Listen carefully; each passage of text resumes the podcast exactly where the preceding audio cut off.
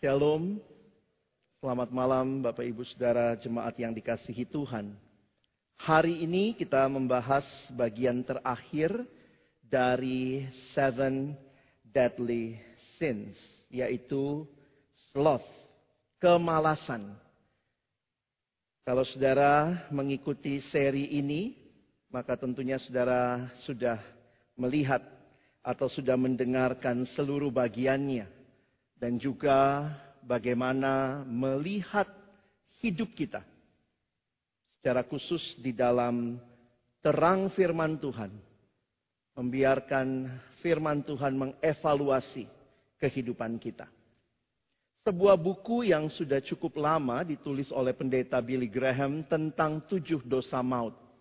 Di dalam bagian tentang kemalasan, pendeta Billy Graham mengatakan kamus merumuskan kata malas sebagai tidak mau bekerja atau mengerjakan sesuatu, segan, tidak bernafsu atau tidak bergairah ya. Jadi orang yang malas itu digambarkan seperti itu. Di dalam bagian yang lain, saudara bisa melihat orang yang malas adalah orang yang mengabaikan atau melalaikan tanggung jawab yang sebenarnya diberikan kepadanya.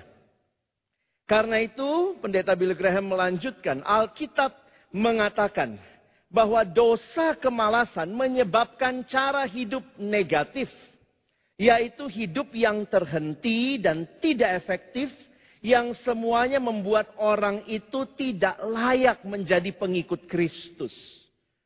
Saya waktu baca ini agak lama berhenti saudara ya. Wow, tidak layak jadi pengikut Kristus. Kemalasan rohani berarti bukan saja berdosa terhadap Allah, tetapi juga berdosa terhadap diri sendiri.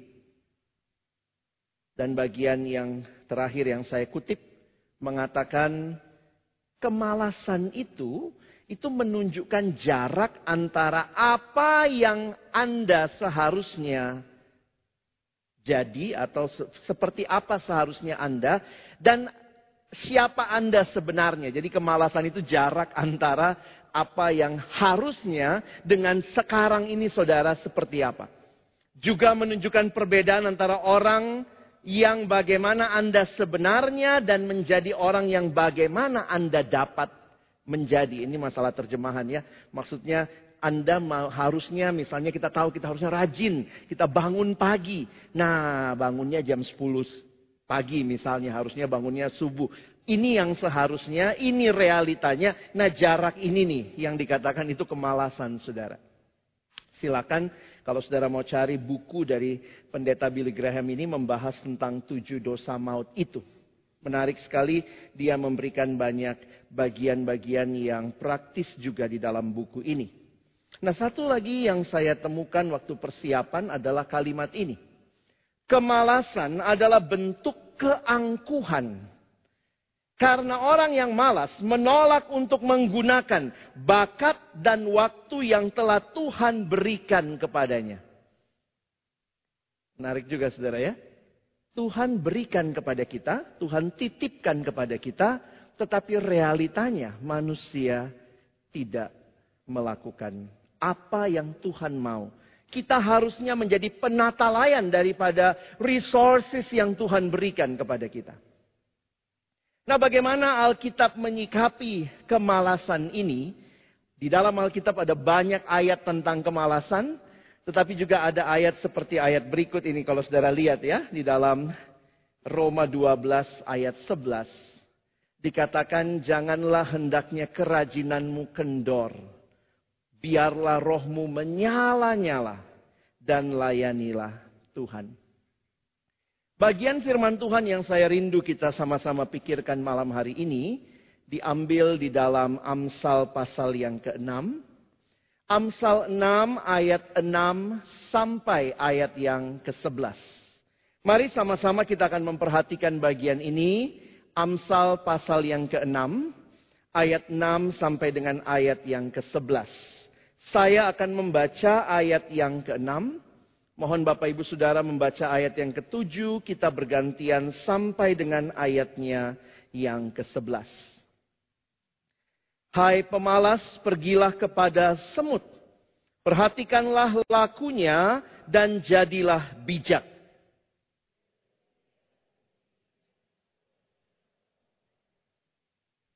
Ia menyediakan rotinya di musim panas dan mengumpulkan makanannya pada waktu panen.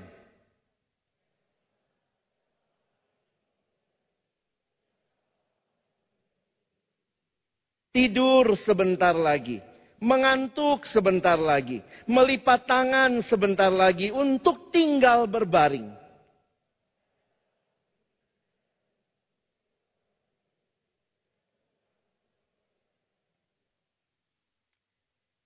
Bapak Ibu Saudara yang dikasihi Tuhan, ketika melihat apa yang disampaikan penulis Amsal di dalam Amsal 6 ayat 6 sampai 11 ini, kita diminta belajar lihat semut, Saudara.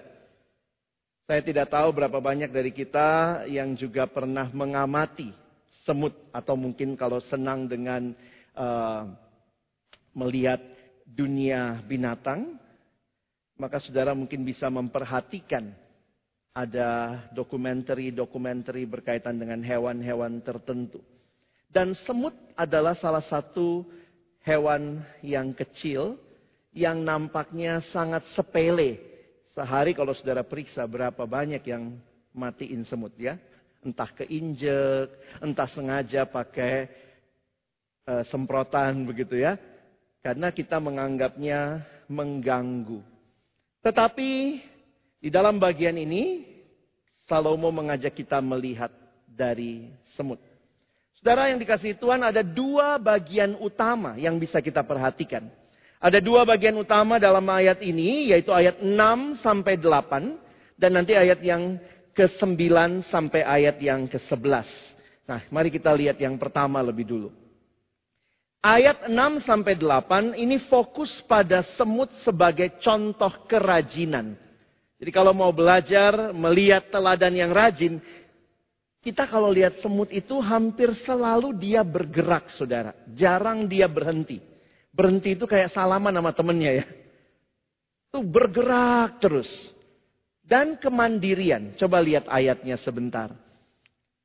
Nah, ini seruan atau sapaan yang diberikan oleh penulis Amsal ini. Hai pemalas. Wah, rasanya nggak enak begitu ya. Hai pemalas, pergilah kepada semut, perhatikanlah lakunya dan jadilah bijak. Ayat 7 menunjukkan kemandirian. Biarpun tidak ada pemimpinnya, pengaturnya atau penguasanya, tetapi semut ini rajin karena dia menyediakan rotinya di musim panas jadi hidupnya ada planning saudara. Hidupnya direncanakan, di hidupnya ada kerja keras. Ada disiplin tentunya. Musim harus berganti. Karena itu semuanya dipikirkan dengan baik. Inilah contoh dari semut.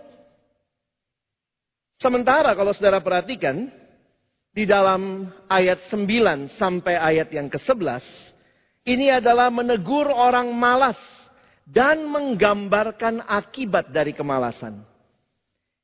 Belakangan ini atau ya kira-kira lima tahun belakangan kita dengar ada istilah ya di kalangan anak muda. Apalagi di masa pandemi yang disebut dengan kaum rebahan. Betul ya? Tapi ternyata fenomena ini bukan hanya buat anak muda saudara, orang tua juga banyak. Di masa pandemi jadi kaum rebahan. Ternyata di Alkitab juga dibahas oleh si Salomo. Saudara lihat ayatnya tadi? Hai pemalas, Berapa lama lagi engkau berbaring? Ini karena game online, karena medsos. Jadi kayaknya sangat nyaman, baring aja ya. Kaum rebahan sampai ikut YouTube gereja juga begini ya. Dan kaum rebahan menjadi fenomena yang disoroti, yang di dalamnya menjadi gambaran kemalasan. Saya tidak mengatakan pasti yang rebahan malas, bukan ya. Ada yang lagi sakit ya mau nggak mau rebahan. Tetapi banyak orang yang sikap fisiknya, tubuhnya, sebenarnya menggambarkan sikap hatinya. Kadang-kadang gesture kita itu menggambarkan sikap hati kita juga. Jadi ketika cuman maunya tidur, nah saudara coba baca ini ya. Saya pikir apa Salomo mengamati kita sekarang ya, anak muda zaman now, sehingga dia mengatakan, Hai pemalas berapa lama lagi engkau berbaring, bukankah engkau akan bangun dari tidurmu? Tidur sebentar lagi.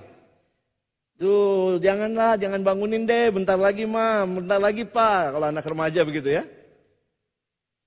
Tidur sebentar lagi, mengantuk sebentar lagi, melipat tangan berarti tidak mau kerja sebentar lagi untuk tinggal berbaring. Maka perhatikan akibat dari kemalasan ini. Di dalam bagian ini dikatakan ayat 11 maka datanglah kemiskinan kepadamu seperti seorang penyerbu dan kekurangan seperti orang yang bersenjata. Saudara melalui ayat-ayat ini kita belajar melihat dua hal ini ya. Belajar dari semut. Lihat kemandiriannya. Lihat kerajinannya. Lihat kerja kerasnya. Tetapi juga kita telah belajar melihat bagaimana orang yang malas yang digambarkan dengan sikapnya hanya mau tidur saja, hanya mau baring saja. Dan akhirnya ada akibat yaitu kemiskinan. Kalau saudara nanti baca ayat-ayat dari Amsal 6 ini sampai ke bawah, saudara akan melihat juga mereka akan menjadi orang yang suka minjem duit karena males. Kira-kira begitu yang digambarkan di dalam kitab Amsal ini. Sehingga waktu belajar soal kemiskinan saudara, saya pikir kutipan ini penting saudara perhatikan ya. Kemiskinan bukan saja menjadi bagian hidup orang yang tidak dapat kesempatan bekerja, Memang juga ada yang nggak nggak dapat kesempatan kerja ya, karena ketidakmerataan, cari kerja sulit. Tetapi juga sebagai akibat orang yang malas bekerja. Dan itu diingatkan di dalam Alkitab.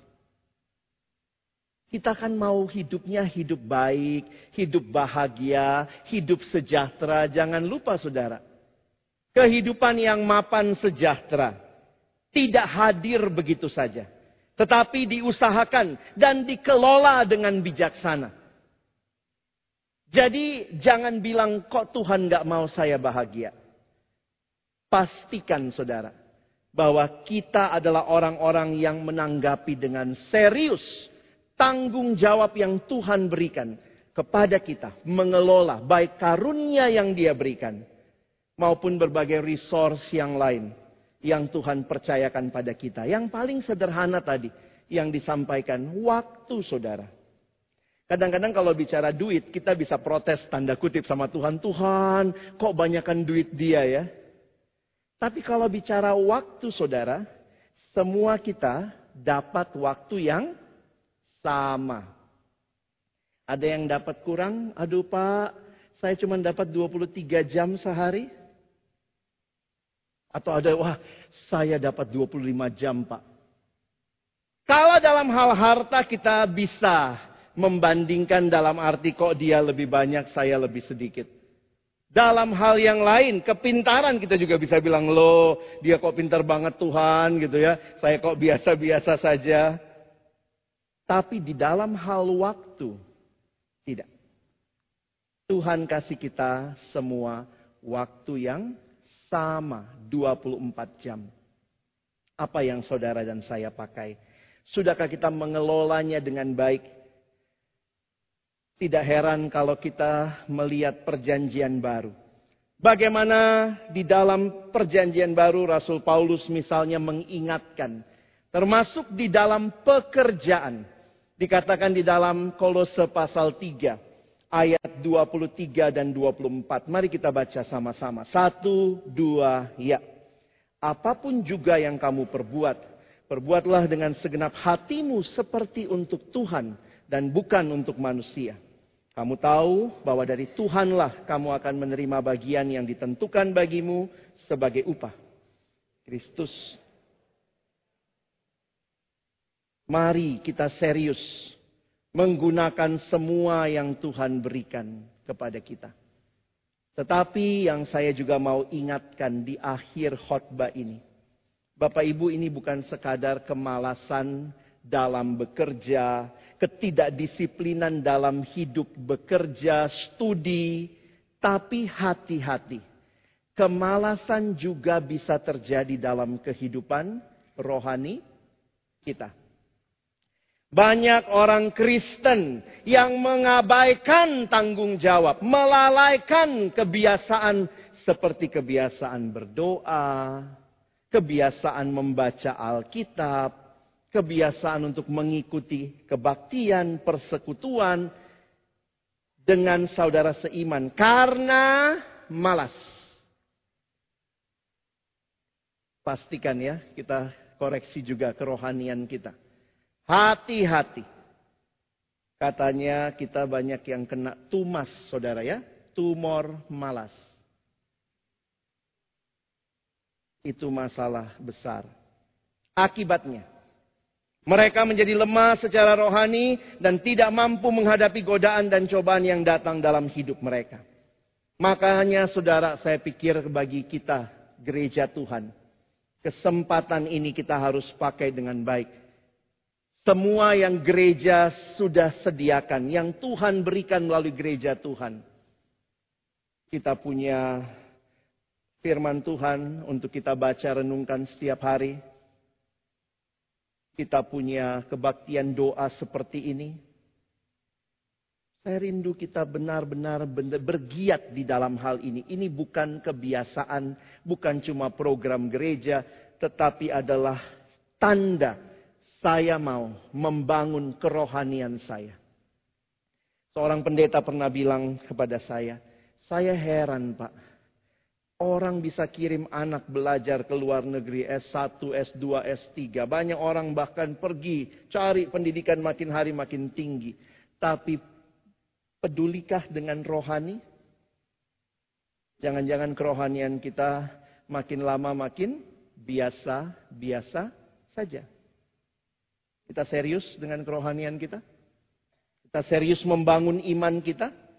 Mau tidak malas baca Alkitab, bangun pagi-pagi, baca firman Tuhan?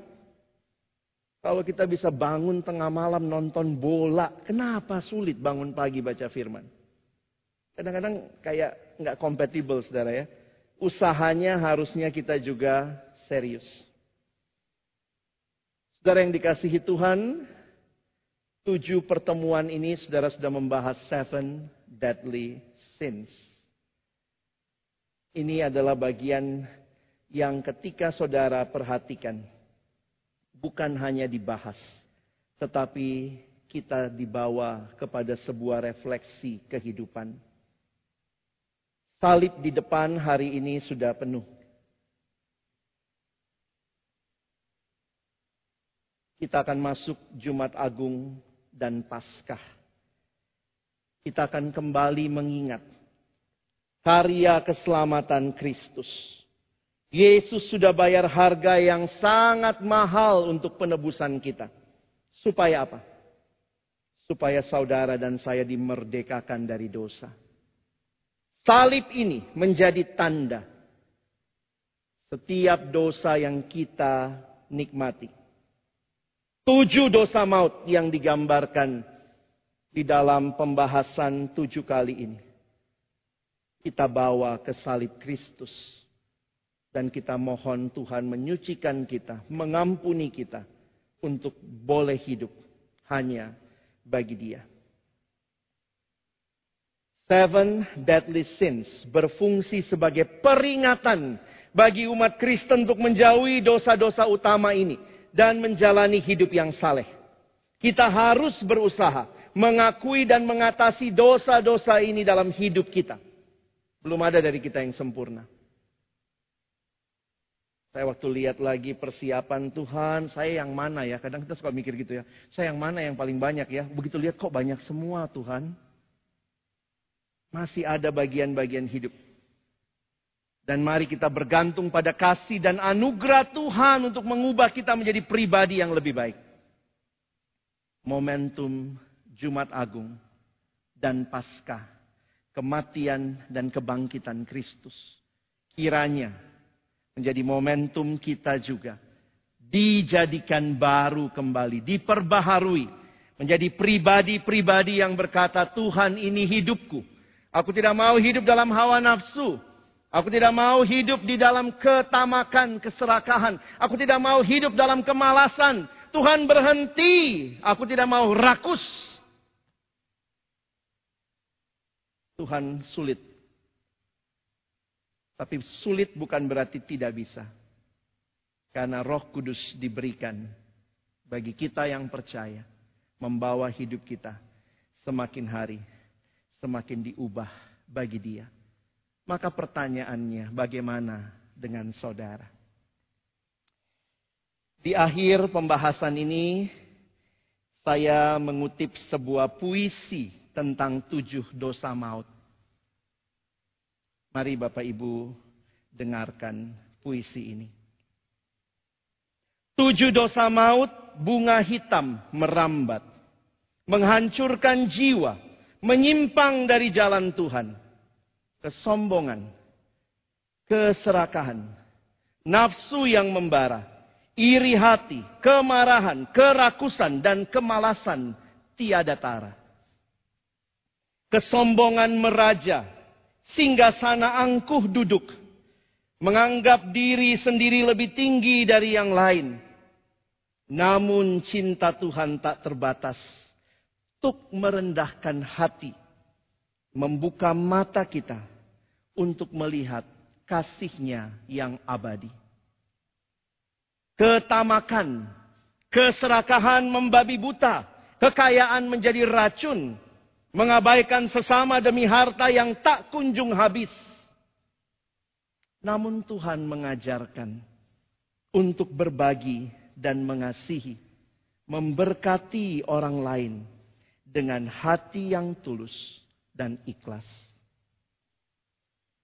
Nafsu yang membara, menggoda hati dan pikiran, mengikat jiwa dalam belenggu dosa yang memilukan namun Tuhan selalu siap untuk mengampuni dan menyembuhkan, membersihkan kita dalam kasih karunia yang tak terbatas. Iri hati, menggerogoti, meracuni hati yang lemah, melihat keberhasilan orang lain dengan amarah yang menyala.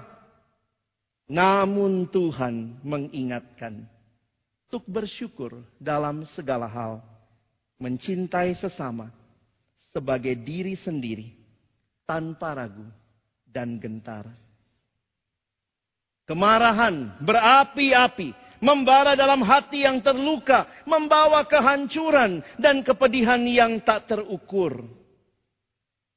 Namun Tuhan memberi damai yang melebihi akal budi, menguasai hati kita untuk memaafkan dan menjalin kasih. Kerakusan melahap, menghamburkan sumber daya, menyia-nyiakan berkah demi kepuasan yang fana. Namun Tuhan mengajak untuk hidup sederhana dan bijaksana, menghargai pemberiannya dengan rasa syukur yang tulus. Hari ini Kemalasan merayap menggoyahkan iman yang teguh. Membuat kita lupa tanggung jawab yang terpendam. Namun Tuhan menggerakkan untuk bangkit dan berjuang. Menggapai potensi dalam pelayanan dan kasihnya yang agung. Tujuh, dosa maut mengajarkan kita untuk waspada tak terjebak dalam lubang yang membawa kita jauh dari Tuhan. Mari datang ke salibnya. Pakukan segala pergumulan. Dalam kasihnya, kita berjuang menghadapi segala cobaan. Menggenggam janjinya untuk hidup yang penuh anugerah. Selamat menyambut Jumat Agung dan Paskah bawalah hati kita kepada Allah. Amin. Mari berdoa. Tuhan terima kasih banyak untuk firman-Mu Kiranya setiap kebenaran ini menggetarkan hati kami Tuhan untuk hidup hanya bagimu. Terima kasih kalau tujuh pertemuan ini Tuhan mengobrak-abrik hidup kami. Tapi tujuh pertemuan ini juga Tuhan membalut luka-luka kami. Supaya kami tidak hidup jadi manusia lama. Tapi kami jadi manusia baru yang dibaharui terus menerus. Terima kasih untuk firman-Mu. Terima kasih untuk rohmu yang kudus. Terima kasih untuk komunitas yang Tuhan berikan. Membangun hidup kami makin serupa denganmu. Kami bersyukur menyambut Jumat Agung dan Paskah. Kembali Tuhan ingatkan apa yang harus kami perbaharui. Terima kasih. Kami bersyukur, tolong kami bukan cuma jadi pendengar firman, tapi jadi pelaku firman. Dalam nama Yesus kami berdoa. Amin.